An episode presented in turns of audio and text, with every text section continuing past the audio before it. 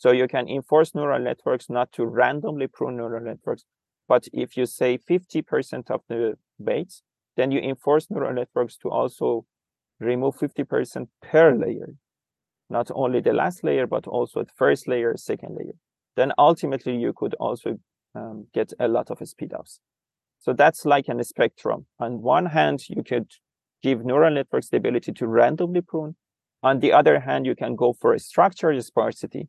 And somewhere between, this is my hypothesis, and this is like recent trends in sparsity, that somewhere between has advantages of both sides, like generalization, which is a big advantage of unstructured sparsity, and also speed ups for structured sparsity.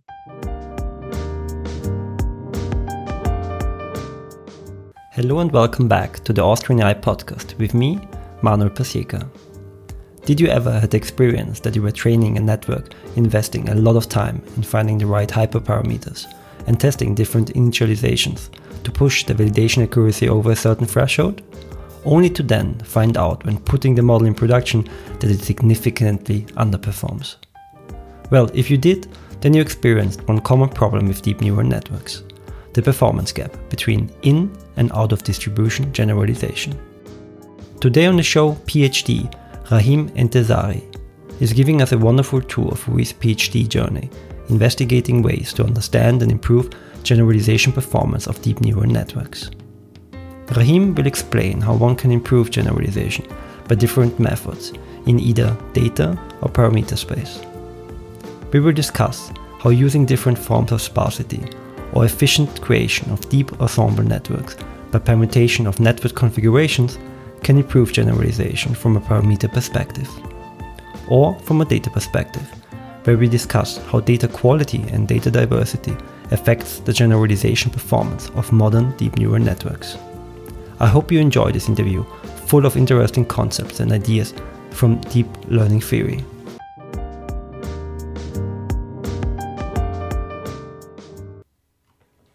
Hello, me again. Before we start with the actual interview, I want to try something new and add a new section in which I try to summarize and explain some of the concepts that are discussed in the episode. I do this because I received the feedback that some of the more theory focused interviews are difficult to understand and to follow for listeners that are not experts in the field. I hope the following summary and some of my thoughts on it will help to make it easier to follow the interview discussion rather than obfuscating it even further. I want to start to explain what in the intro I called in and out of distribution generalization. In distribution generalization is understood as a model's capacity to translate its performance on the training set to a validation dataset. It is standard practice to perform a training validation split of your data and to use the performance of a model on the validation set to guide or in particular decide when to stop training. This is done in part because we know the deep learning models have a high capacity to memorize the training data, in other words, overfitting. This overfitting would reduce in distribution generalization by reducing a model's performance on the validation set compared to the training set and it's common practice to prevent this overfitting by early stopping. But what we really care about when training a model is its out of distribution performance. So its performance on the data that is not available in any ways during training. This could be a special test set that was withheld during training or the real world data that the model is fed once it is in production. Reducing this gap between in and out of distribution generalization is what the different methods discussed in the interview are all about. These methods can be clustered in two groups. One of them focusing on the parameters of a model, and the other on the data that is used for training. In the camp of methods that focus on the parameters, we begin by discussing sparsity, that reduces the number of parameters in the model. This is achieved by either reducing weights to zero like with regularization methods like L1 or L2 norm, or by removing neurons, like with dropout. Another group of methods focusing on model parameters are deep ensembles, which are combinations of a set of trained models that improve generalization and outperform each individual solution. During the interview, we focus on Rahim's research in the field that enables the construction of those ensembles. For an ensemble to work, the particular solutions have to have two properties. On one side, they have to be functionally diverse. One can think about it like solutions that solve the same problem in different ways. And they have to reside in the same basin in the lossless landscape, which one can imagine, like all points being the same hole or the same valley, and that there are no hills between the two. The other perspective on improving generalization is, as we already said, by looking at the training data. In particular, we are discussing the balance between data quality and data quantity. I think that data quantity is easy to understand, but to be honest, it is still not completely clear to me what data quality means in this context. I am thinking about it in generic terms, like training data that is diverse, has little noise, and that we have a high confidence in its labels. We discuss how to balance the two for different training scenarios. Meaning that if you train a model and you have certain training budget, do you spend the next thousand euros on either data quantity by getting as much new data as possible, by for example tapping into another unlabeled data source, or do you invest in data quality by investing into data cleaning and human data curation and annotation of your existing data. I believe that this part of the interview is particularly interesting as we discuss the balance between data quality and data quantity, distinguishing between pre training, so the training of new models, and fine tuning, meaning the adjustment of already trained models, which is a common use case in practical applications. But having said this, I think I've said enough, and it's time to dive into the interview.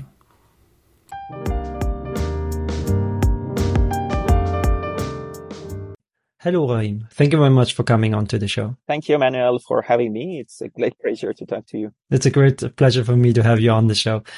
Mm, we talked of mic and we planned what we're going to talk about today. I think it's very interesting. We're going to talk about a lot of about, about generalization in machine learning, how to achieve this through the parameter space, through data space, and a lot of interesting publications and research you have been doing during your PhD.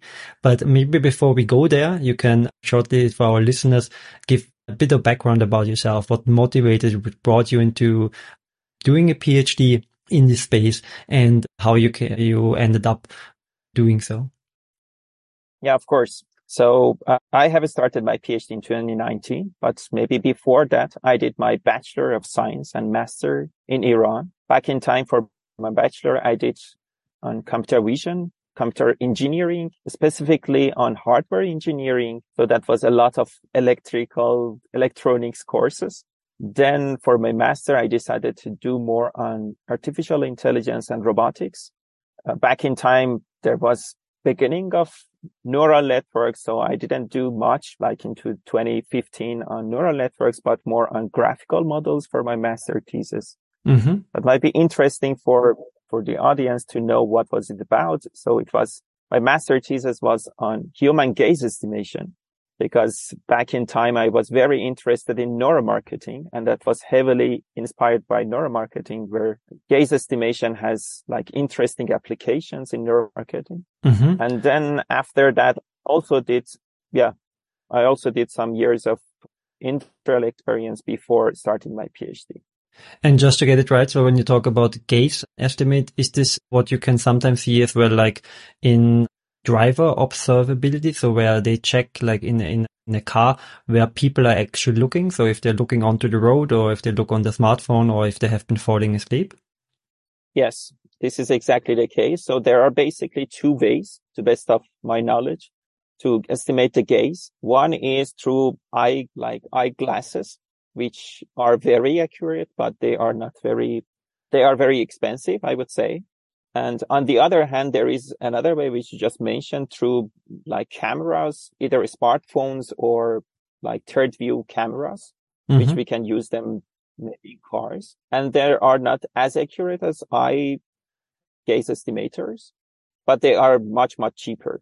Mm-hmm. And my master thesis was about this kind of like camera based gaze estimation models. Interesting. Interesting. Cool. But then, uh, right, your PhD, if I understood it correctly, there, there you quite made quite a shift and changed to, to very different topics. Can you, uh, can you uh, start to talk us a little bit and, and talk us then through and about like the initial phases of your PhD? Yeah, of course. Like, as I mentioned briefly, I started my PhD in 2019 where I am affiliated with two institutions. One is Institute for Technical Informatics, TU Graz. The other one based in Vienna, Complexity Science Hub. And my background, as I mentioned before, is, was on machine learning and the Institution for Technical Informatics was on embedded systems. So I thought that I would be better working on neural networks, machine learning on embedded devices. Mm-hmm there I started like in 2019 to work on sparsity. That was the beginning of my PhD. I see. Interesting. And we're going to definitely talk a bit more about like the goals for the things, but can you maybe give us an understanding as well when you talk about machine learning or in this particular case, deep learning on embedded devices, what, like what the state of affairs were back then and how they are currently? Because it's my understanding that it's it's there are definitely many industrial applications where one would be interested to be doing machine learning on embedded devices, but still it very much a niche, if is my understanding, and like even like about supported tools and similar, it's very challenging.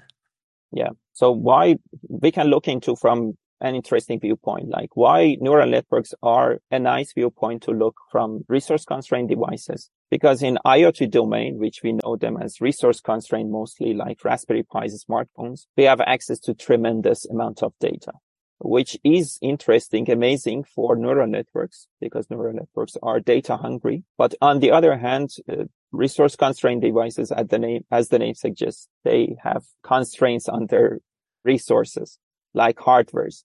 So on one hand, it's good to have a lot of data, to have access to a lot of data because they mostly are constantly recording a lot of data at the edge. But on the other hand, we do not have enough resources to train or even infer test data.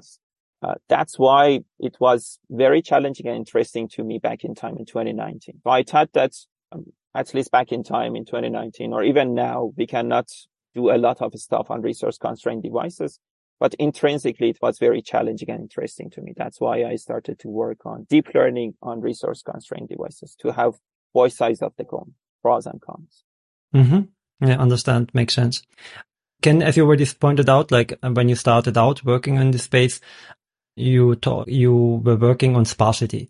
But if I understand it correctly, right, this is something like the topic of sparsity falls under one of two branches in many ways, as we have been discussing off mic about the topic of generalization that you're mostly interested in. Can you maybe for our listeners sketch out first, like a bit like this is that which is going to be part as well of the interview about like a bit what is generalization to an extent and that there are different ways how to approach it and the way that you have been working on doing your PhD before we maybe talk first about the one and then about the other.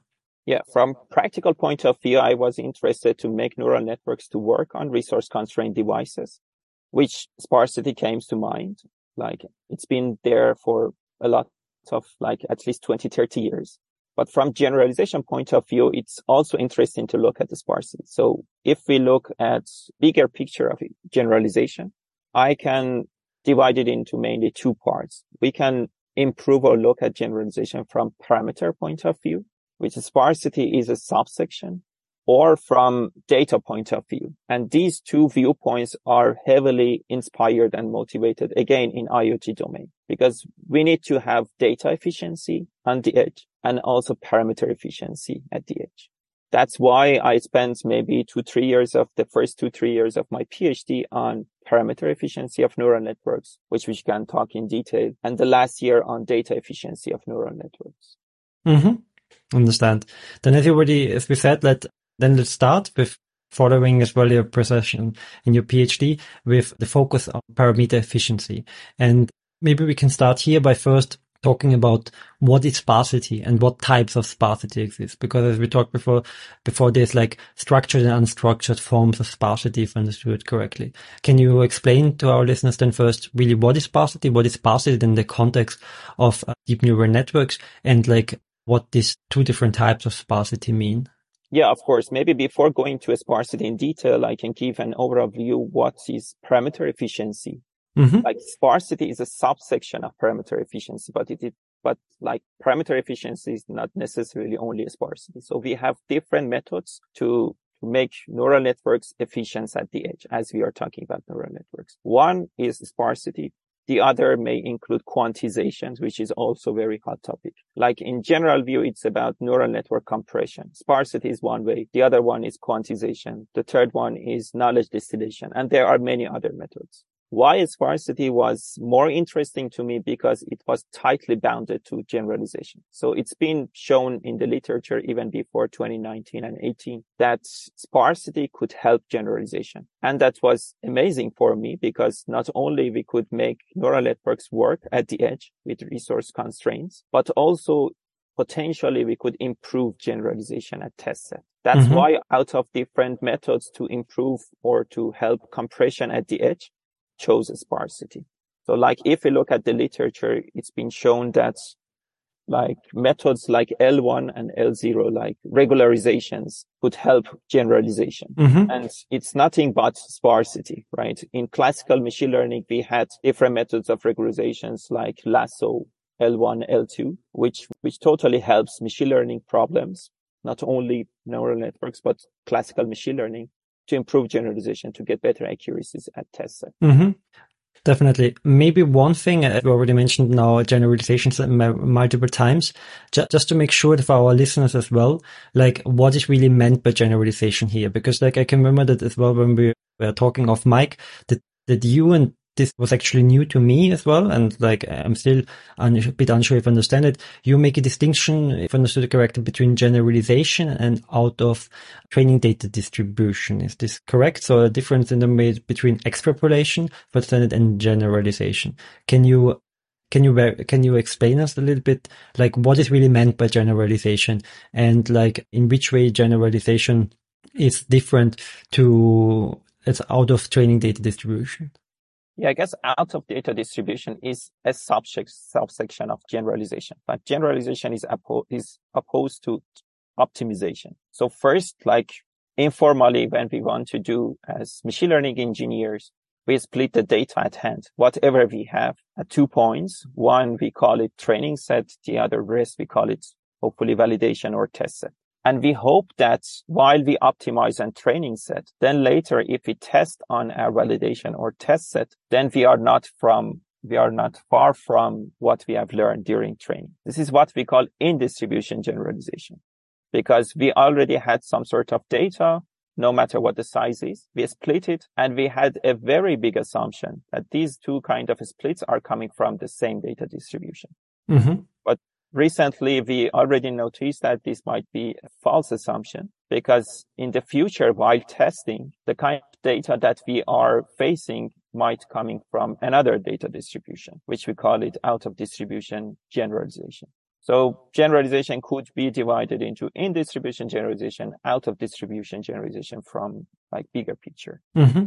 And just to get it then sparsity, as you already described, is helping with this two types of in and out of distribution generalization? This is a very good question because I do not have answer to that. Like, um, what I know from literature is that sparsity totally helps in distribution generalization, which we call it in generalization for the last 10, 20 years. Mm-hmm.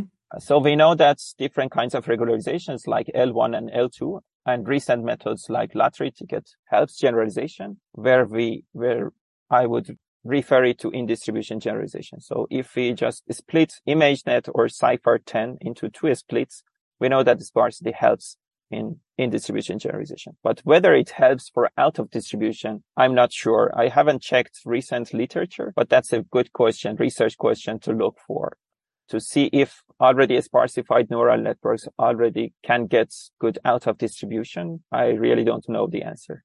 Mm-hmm. My see. hypothesis is that it might be helped. Okay. And just to dumb it down again and to see this point. So if I understood correctly, right, sparsity has been shown, has been shown that, that it helps with any kind of maybe introduced artifact through the training test split that you that could have been achieved. Like when you said you have your initial training data. You said, okay, you split it into a training part, you split it into a test and validation part. And that you make that sparsity helps definitely there that the performance that you have from the training that transfers many ways to the validation and testing phase. The in distribution generalization. And it might as well help with the out of distribution generalization when you then take your trained model, you put it into production, you use it in the real world. And in the in the best, in the, in the best case, we hope that the performance that you have achieved on the test set mirrors the performance that you can see in the wild, at least as long as there's no data drift and anything else happening. Yeah, that's correct. Right. So, but what, it's, it's very hard to guarantee that this is going to happen in the future. Mm-hmm. Of course, I see. Yeah. But then perfect that we have uh, clarified this a bit more what we mean by generalization in this context. And coming then back to sparsity, right? Um, we saw, we, as you already mentioned before, sparsity has been applied already in the past through regularization methods like L1, L2 norm, where you reduce as well like the, the weights that you have in your network. So you, you certain exchange the structure. I would ex, uh, ex, imagine as well, like to a certain extent, something like dropout as a generalization method as well, where you disable certain neurons and this forms other form of sparsity. But I can remember as well that you made a distinction between unstructured and structured sparsity. Can you just, for listeners as well, clarify this a bit and maybe see like what, what difference does it make? Yeah, of course. Like informally sparsity means that we are going to get rid of some of the parameters of the machine learning model or neural networks in our case. But generally speaking, we can do this either through removing some weights, which we call it unstructured sparsity, or removing neurons or channels in CNNs. That's why we call it structured sparsity. So as the name suggests, unstructured refers to removing randomly, probably random weights through a millions of neural network weights, but the structured sparsity enforces some sort of a structure in removing such neurons or channels, which could be useful at, at the end, like in practice. Mm-hmm. practically, when we remove random weights of neural networks, we don't, we really don't know where they are removed, like pruned, sparsified. And mm-hmm. that makes it hard for hardwares to make use out of, make advantage out of these zeroing zeroed, already zeroed weights. That's why people uh, in the community are towards structured versus unstructured sparsity because both has pros and cons. Mm-hmm. Okay, I see. And just of curiosity as well, because you already talked about hardware and like, as you said, like PhD was about surrounding embedded devices. I know there's a lot of talk and there's a lot of work going on and having special devices optimized for deep learning tasks. And uh, there are definitely a lot of devices as well, which understood uh, go exactly for sparse calculations. Do you know those, by any chance, those devices as well? Are they focused on one of the two? So either like on focused on unstructured sparsity, as you said, like weight sparsity to some extent, or structured and neuron sparsity? Yeah, I can make some examples out of this. Before going to make to, to those examples, maybe I should emphasize on chronological point of view sparsity, structured versus unstructured. Mm-hmm. Like as I mentioned, classical machine learning was working towards unstructured sparsity, which is L1 and L2. Later, maybe in 2015, people tried their best to make it work for neural networks again on unstructured sparsity which at some points they showed that it also helps generalization even for neural networks. But later, like the pros, the advantage for unstructured sparsity was that we could remove a lot of weights without without making any problem for accuracy. Like you can get up to 99 maybe or even more zeroing weights without reducing accuracy at some point with there's been a lot of methods in unstructured sparsity. Mm-hmm. Recently, maybe during the last five years, people noticed that it doesn't help us in terms of speed up. So that was the big disadvantage of unstructured sparsity. So people tend to like recently to use structured sparsity, which was not very useful or heavily underserved for GPU utilization. That's why recently p- people are more towards structured sparsity or even better combining structured and unstructured sparsity. So recently some GPUs architectures like NVIDIA Ampere, they try to enforce some sort of uh, structure in unstructured sparsity. So mm-hmm. with unstructured sparsity, as I previously mentioned, there is this random pruning. So it could be in the first layer or last layer. You could enforce some sort of uh, structure through your loss function to, to incentivize neural networks to also in, enforce sparsity in the first layers rather than for last layers. And if you enforce such a sparsity, then for NVIDIA Ampere, they, they can use, make advantage out of this prior knowledge to make it faster and faster, not only for test, but also for training neural networks. I see.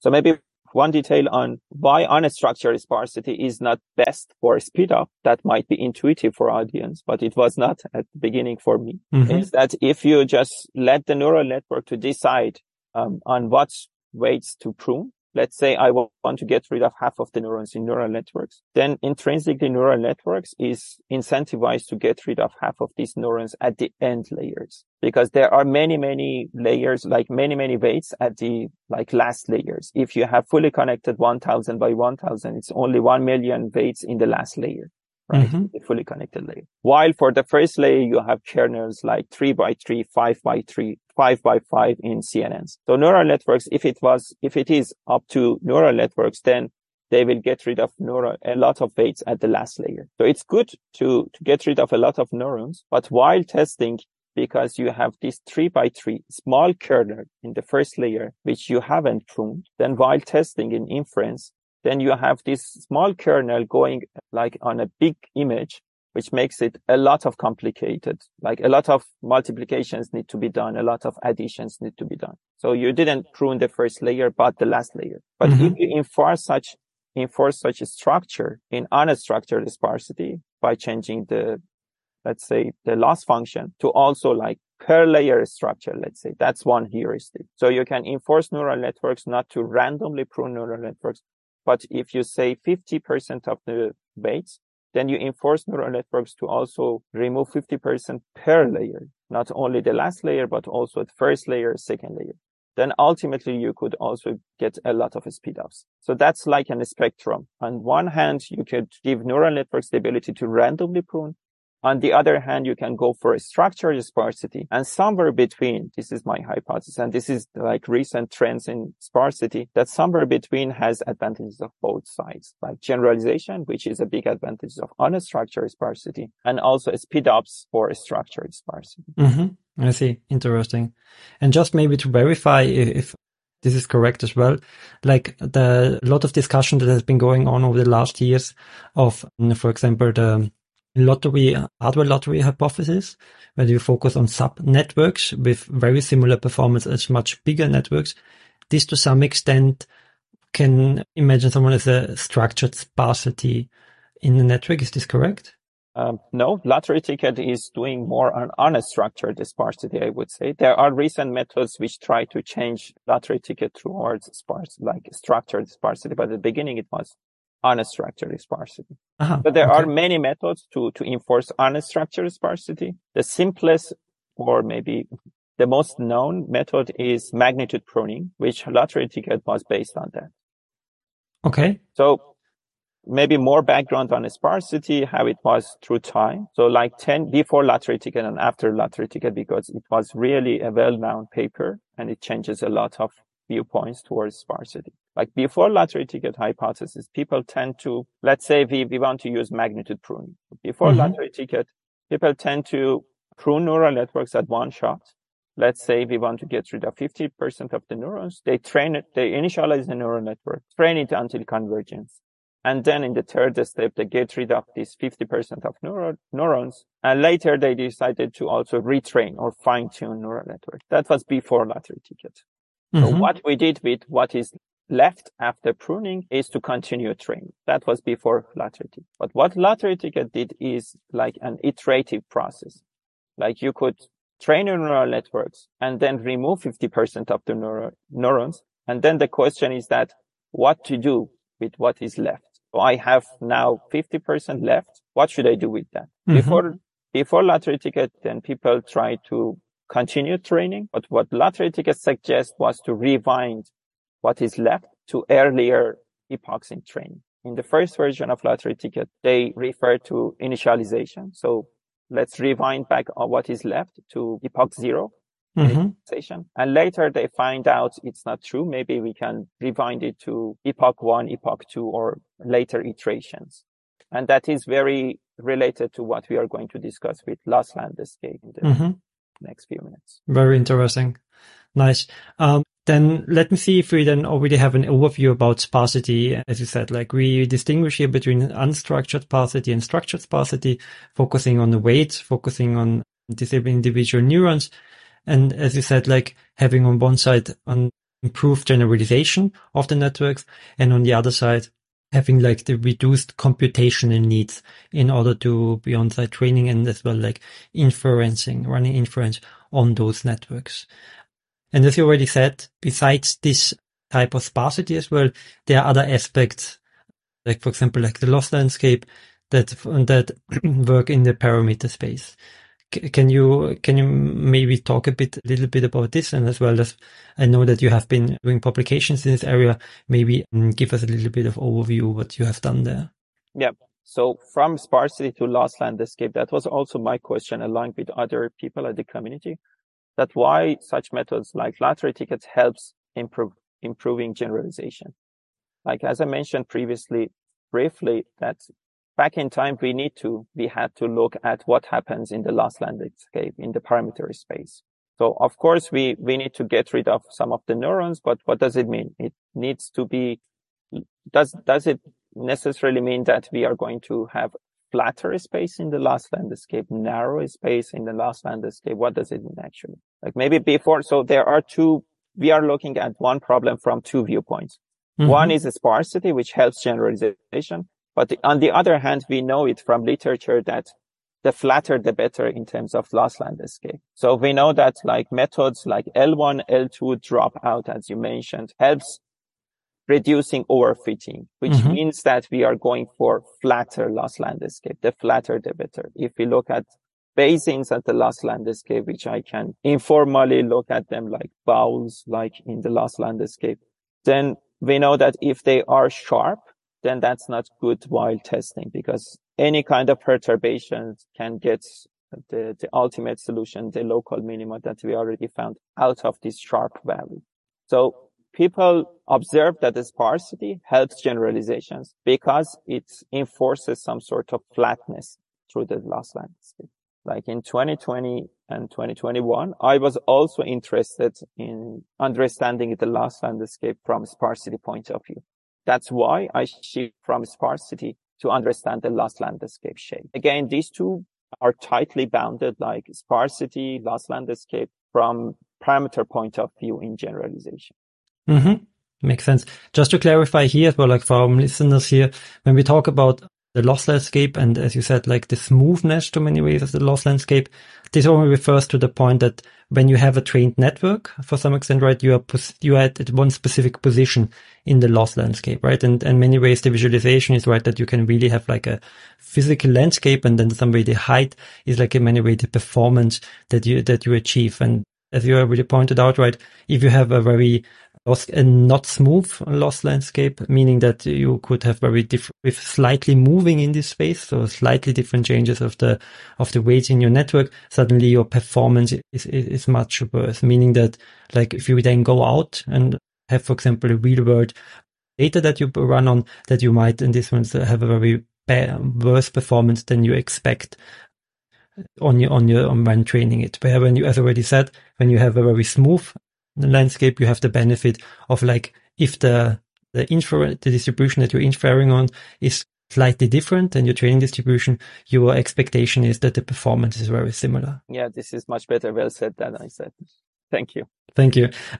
And then, as you already said, like then can you explain to us a bit more exactly what you found then looking at this, at the loss landscape and what it impact to some extent really able to extrapolate from this on generalization?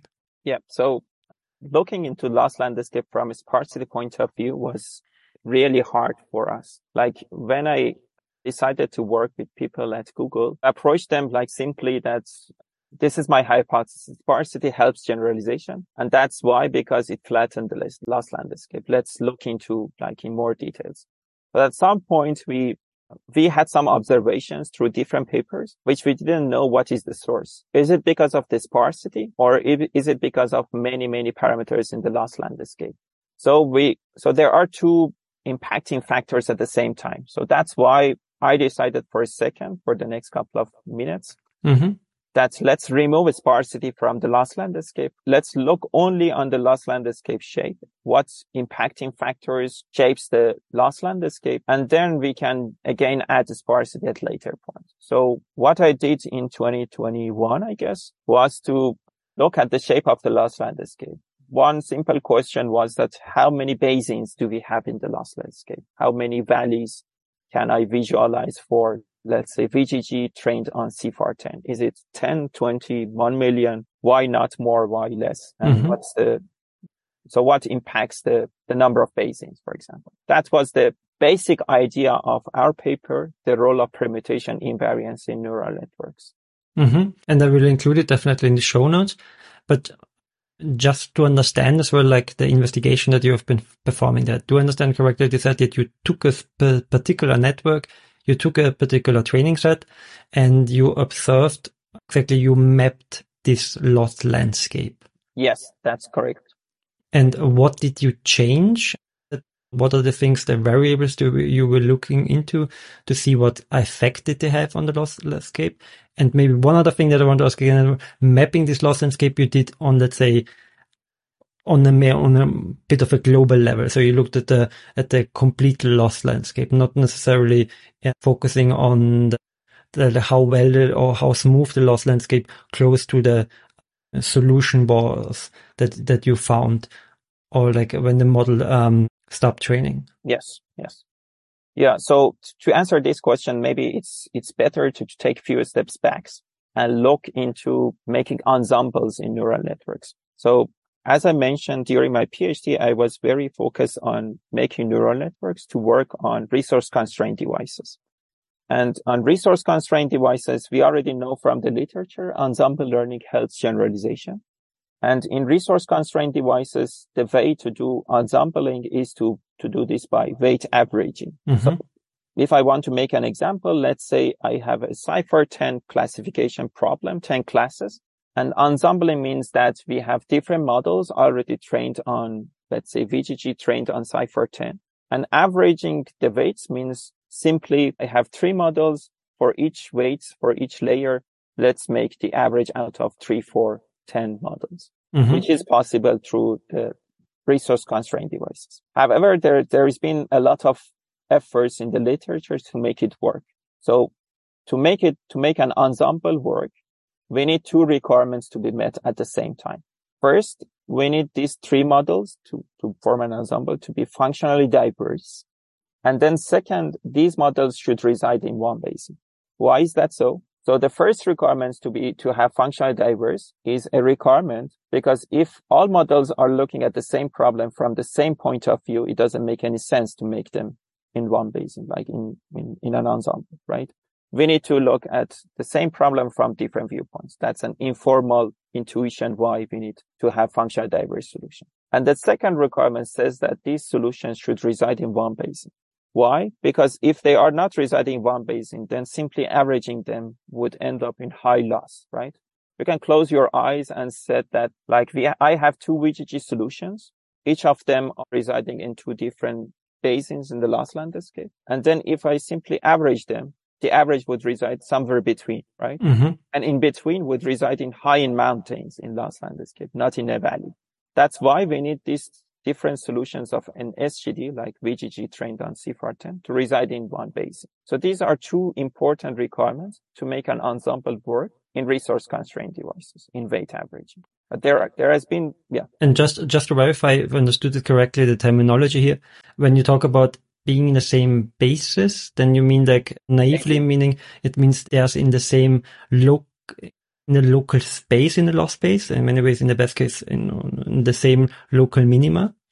Yeah, th- there are different formal definitions for what is a basin, but informally you can say that two different local minimas that we found are in the same basin if they are connected to each other linearly, which means that if I just start from one of them, walk until I get to the second one by linear interpolation between them. Then I do not go up and down. Do not, I do not face going up a mountain and then going down. This is what we call it to be in the same base. Mm-hmm. So as I mentioned previously, there are many related works that try to make these two requirements at the same time, right? Functionally diverse solutions and in the same basin. Maybe the most well-known example is stochastic weight averaging in the literature, which does this like simply again back to our example. I have VGG and CIFAR10. The stochastic weight averaging says that let's train it until convergence. Let's say I have 100 epochs on VGG on CIFAR10. SWA says that let's save the last five epochs and then make an ensemble out of these last five epochs. It's good because now these, the last five epochs are now in the local neighborhood. They are now in the same basin.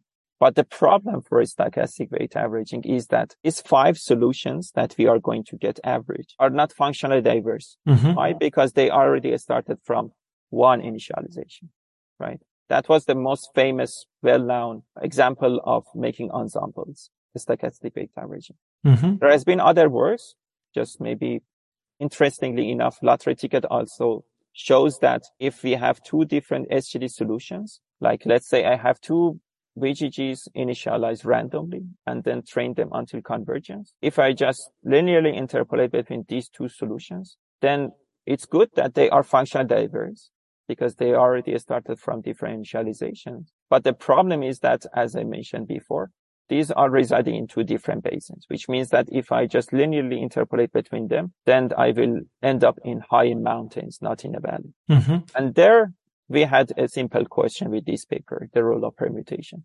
Is that possible to make these two requirements at the same time? Like to have functional diverse solutions and they are in the same basin because previously they, it shouldn't, it couldn't be shown that it is possible. And we mm-hmm. showed it in the paper. Yes, it is possible if we take into account the, the symmetries of neural networks. And a special case of symmetries in neural networks are, is permutation invariance of neural networks. Can you, our listeners as well, explain this a bit more when you talk about the symmetries in neural networks? Yes, what what are you referring to here exactly? like as I mentioned, like permutation is an example of symmetry. Like what do I mean by permutation? So if you have a feed-forward neural networks, let's say, which has MNIST as input, one hidden layer and one output, and this hidden layer has only three neurons, let's say. Then because this is a feed-forward neural networks and it's, let's say the activation is ReLU, then you can change these three, the position of these three neurons with six different um, positions, right? So because it's three factorial, six different combinations. So Mhm. you can simply change the, the position of these three neurons, which means that you can simply change the rows of the previous layers and columns of the last layer, right? And it's important to note that this doesn't change the function because Mhm. it's the ReLU network. If you change the positions of the first and second column, then you have this multiplication of input and this matrix. You already change it, the first and second row. And then you have ReLU. So because multiplication doesn't change, right? And you have this ReLU. So what is left before zero would be zero. And after zero, it's y equal to x. That's ReLU network, right? Then you Mhm. need to take care of the change of the first and second column in the consecutive layer also. If you do this, then it, this doesn't change the function. So one example of symmetries in neural networks is permutation, which is simply changing the positions of the neurons or channels in CNNs.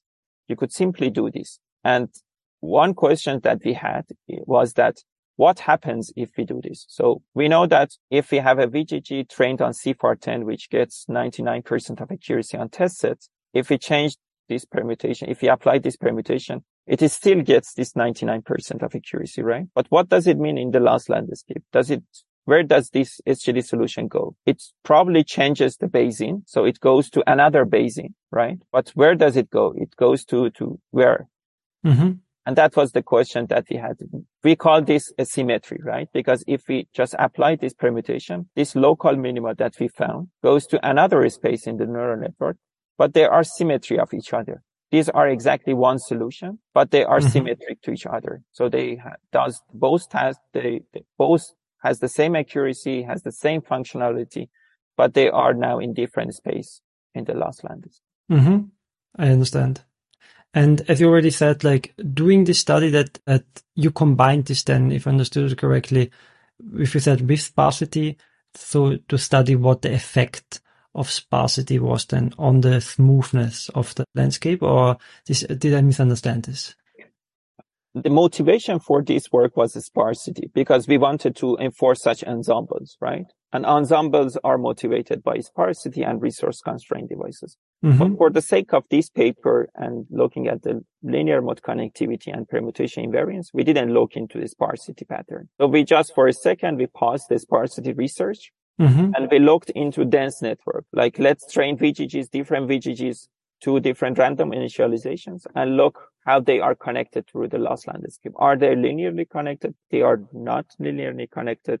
If we apply permutation, what happens in their connectivity in the loss landscape? Loss landscape, and what does it mean in terms of generalization? Mm-hmm. And the outcome of the paper then was a very big conjecture, which says that all SGD solutions reside in Base. So that was a very big hypothesis, which we call it a conjecture that if you train different neural networks randomly, independently, then you can find permutation between each two pairs of such local minimums. And if mm-hmm. you apply such permutations, then they will all end up in base. And that was a very big conjecture because ultimately you can average all of these SGD solutions, right? Now mm-hmm. you have different SGD solutions, which are independently trained, which means that they are functionally diverse on one hand. And on the other hand, now they are ending up in one basin, which makes it possible to average them. And that was proven through lots of experiments, around 4,000 different experiments of different neural networks, different architectures, data sets, and also through theory.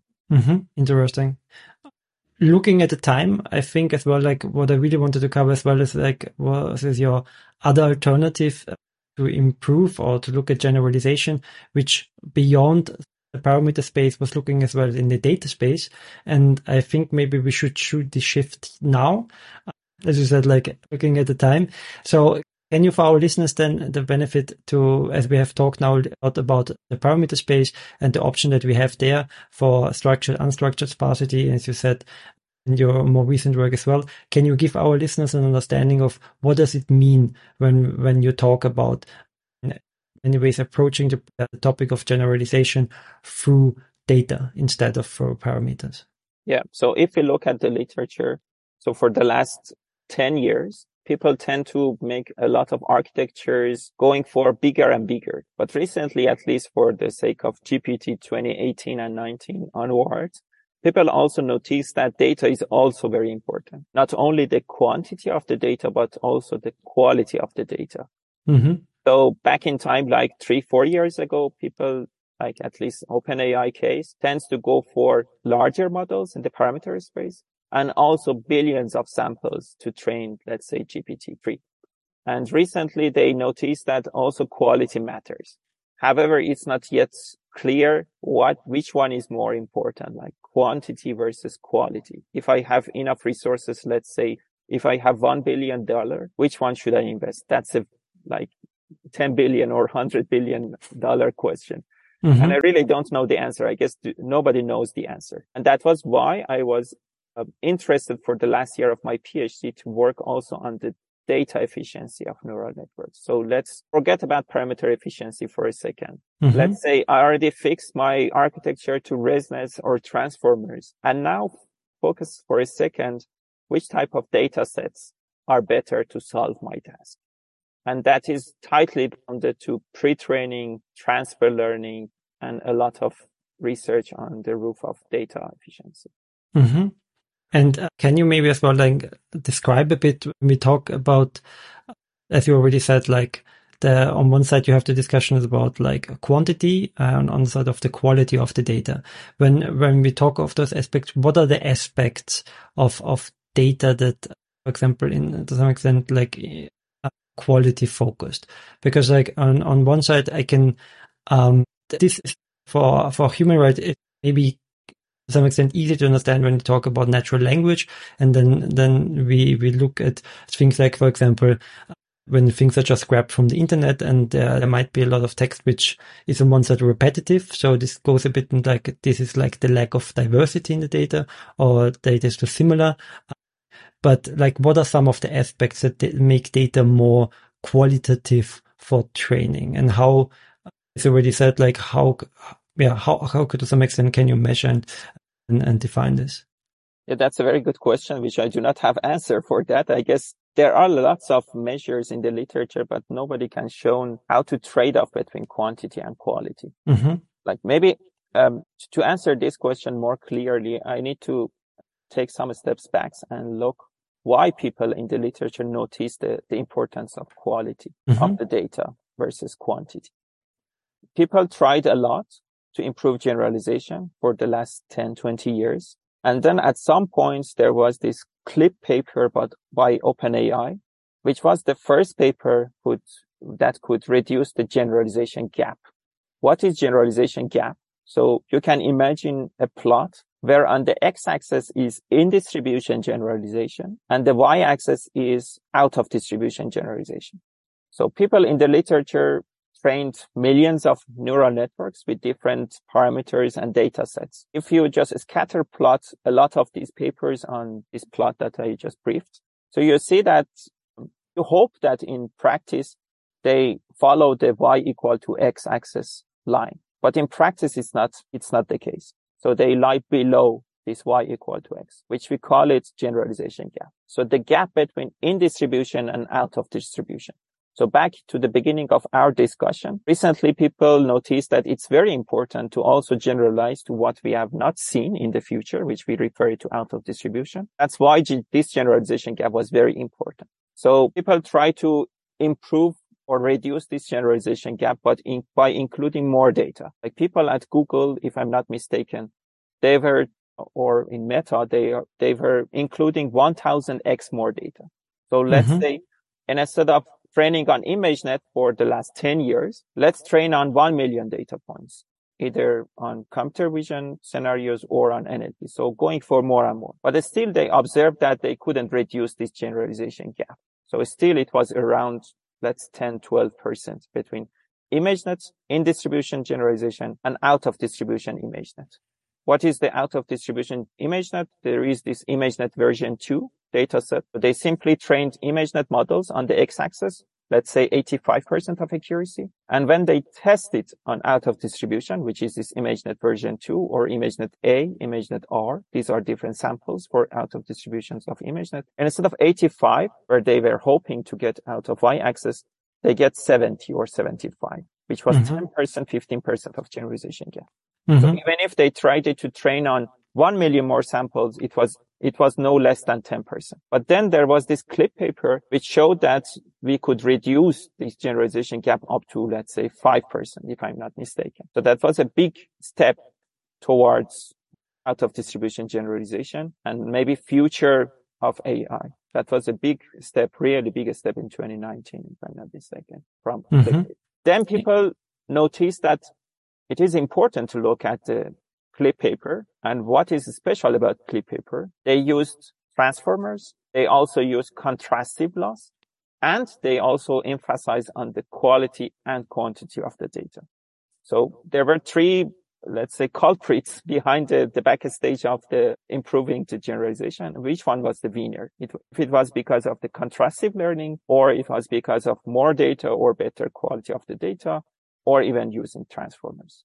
Mm-hmm. And like one year later, or like in 2020, I guess 22, there was this ICML paper from University of Washington, Alex Fang and Ludwig Schmidt. They showed that uh, quality matters a lot. Like the data distribution was the success factor behind the CLIP success. Mm-hmm. And that's since then people try to focus more and more on the quality and quantity of the data because CLIP was the best example to reduce this generalization gap. Mm-hmm.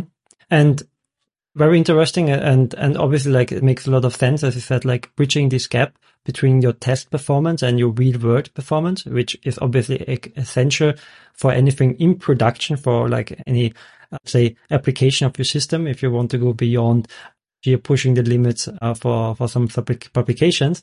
But can you then uh, already asking this before then say then say in this particular case when they were studying for example or it's like ImageNet or similar. What what was it really translating to when you talk about improved quality of training data? Is this because really the, the individual training points are to some extent more diverse. They, they, they have different distributions or like they, they cover like the possible space of, in the sense, pictures in a better way than, than the, the other parts of the training data? Or what are we referring to? Yeah. These are all true. So there is a nice paper, diversity versus affinity by people at Google, which they try to quantify what, what, what is important with respect to data augmentation. So in a nutshell, we need a data set to train on, which helps us while testing real world. And this means that we, we have, we need to have diversified data sets, more data points to look at our task from different viewpoints. Of course, more data, like more data doesn't necessarily mean to, to have better data or diversified, but that's the hope. That's why we're recently going for million scales to billion scales of data. So quality is not necessarily going for quantity, but there, these are tightly bounded. Of course, if we crawl the whole internet, we have a lot more data and a lot more noisy data. That's why we need a lot of more parameters. Like in transformers, we also go for billion scale. But we hope that if we crawl the whole internet for GPT, let's say four, then we also go for quality. But it's very hard to define what is quality. So informally, we say that the better data means um, better understanding of what's going on there. Like if you have an image, you, you could have a noisy caption, which describes the history of the image, or a clean caption, which really describes the, what is happening in the image. Both are captions on the, on the internet. So if you crawl Wikipedia, there are lots of images with a lot of captions. Some are monozy, but some are much more cleaner. And it's been shown in the literature that the cleaner, the better. But on the other hand, if you have more data, but no, less, like more noisier data, it might be better. That's what we discuss in our paper with Ludwig Schmidt at University of Washington. Mm-hmm. Interesting. And uh, the thing as well, like this hits and part as well, like on uh, one of your publications as well, like to understand this, this balance between quantity and quality what role and how much does this change between pre-training and like fine tuning uh, of models, right? Is it like the very, to some extent, the, from my perspective, the practical approach is often like we said, right? You have some kind of pre-trained uh, model. This hopefully has been trained on a lot of data. And then, right, for your practical view, you pick it up, you fine tune it on your available data, which normally is obviously much smaller. But then again, right, it's more focused on the task that you actually want to solve. And then the practical question to some extent is, if I, for example, and it's a very practical question, pick up such a pre-trained model and right, think about like what training data will I feed it to do fine tuning. To some extent, can, can we say a bit about as again, again, is there the, is it there maybe a bit clearer, the, the balance between generation, between quality and quantity?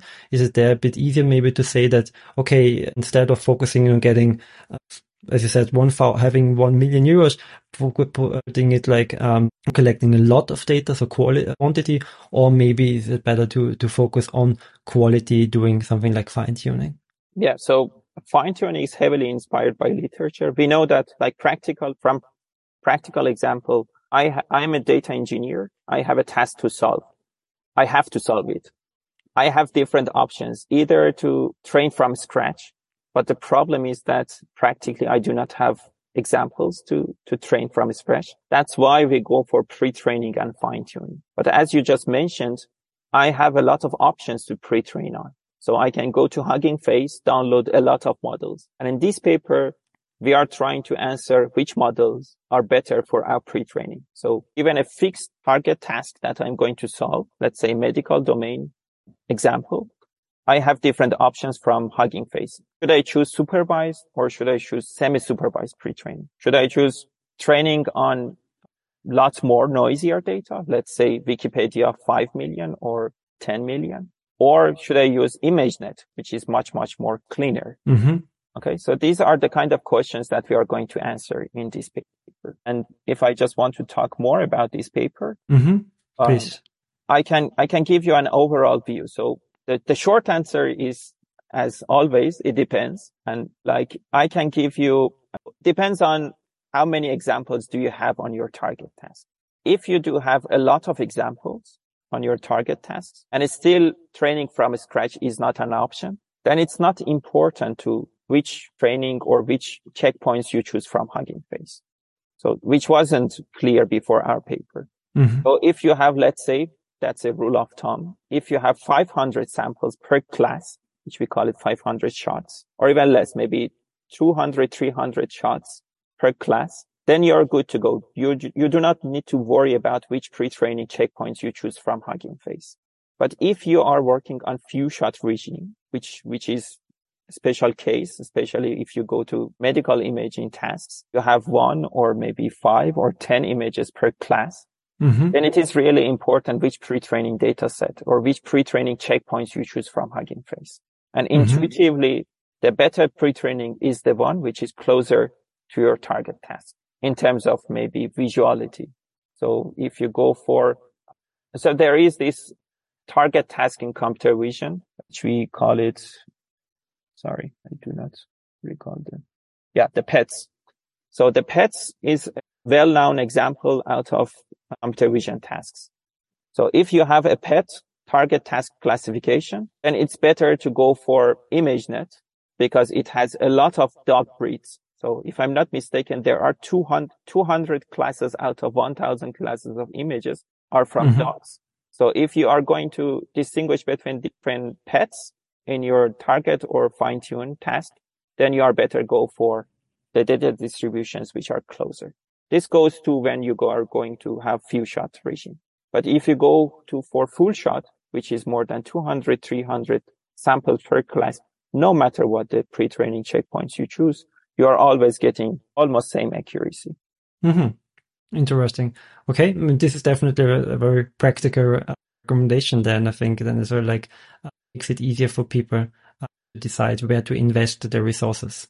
Because if I understand correctly, like then if you're in on a practical domain, then it's it's worth to to maybe extend your fine tuning training set to expect to get several hundred examples per class if possible, instead of maybe then investing in like evaluating uh, for uh, pre-trained models to do so. Exactly right. If you have enough resources to label your fine-tune task to, to get it more and more, then you are maybe a better strategy is to do so. But if you do not, for, for any reason, have resources, have access to such samples, then it's it totally worth to look at your examples, like visually, and look at pre-training different choices. Maybe an ImageNet or a supervised pre-training is better for your case. Maybe semi-supervised or weakly supervised pre-training data sets, like LAION, for example. We have different versions of LAION from 10 million to now recently 5 billion samples. Mm-hmm. Then you can go for LAION for image and text pairs and then fine tune your target data distribution. Mm-hmm. Interesting. And looking at the clock, I think or moving towards the end of the interview, I think it would still interesting to know like what your future goals are in this area and if you're beyond your personal research goals, what do you think where does where are the is the research going at the moment? Like thinking about generalization, as we said, we talked about parameter space, we talked about data to some extent. Uh, what is your personal research goal looks like, and what you think like what is happening outside of this as well? Yeah. So what what we already discussed is still hot topic. So what does it mean if we go for more and more parameters? To what extent we can scale GPT? Like as a side note, we do, we really do not know how much parameters do GPT-4 has. And, and on the data side, also, we do not ha- know what kind of data is good for our case. Like GPT-4, do they go for billion, much more data, or do they go for more cleaner data, higher quality regions? Mm-hmm. And it's also interesting to combine these two subsections out of generalization. So let's look. Maybe I can make one example. What is interesting for me, maybe in the next six months, mm-hmm. is to look at connectivity of different solutions with respect to different also data sets. So let's say I have different SGD solutions already trained on different data sets.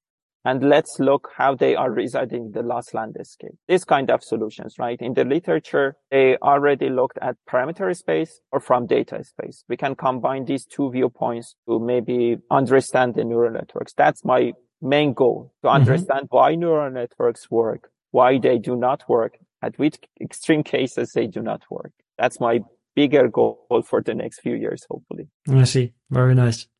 Well, with this aim, I want to thank you very much for coming on to the show. I think uh, this has been very interesting and definitely wish you the best of luck uh, going forward as well, like uh, working in the space and investigating better understanding uh, the benefit of us all, like how deep neural networks work and how to improve the generalization capabilities.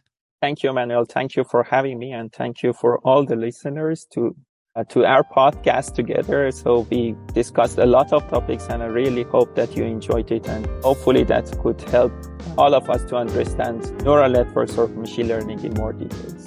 Great. Thank you. Thank you.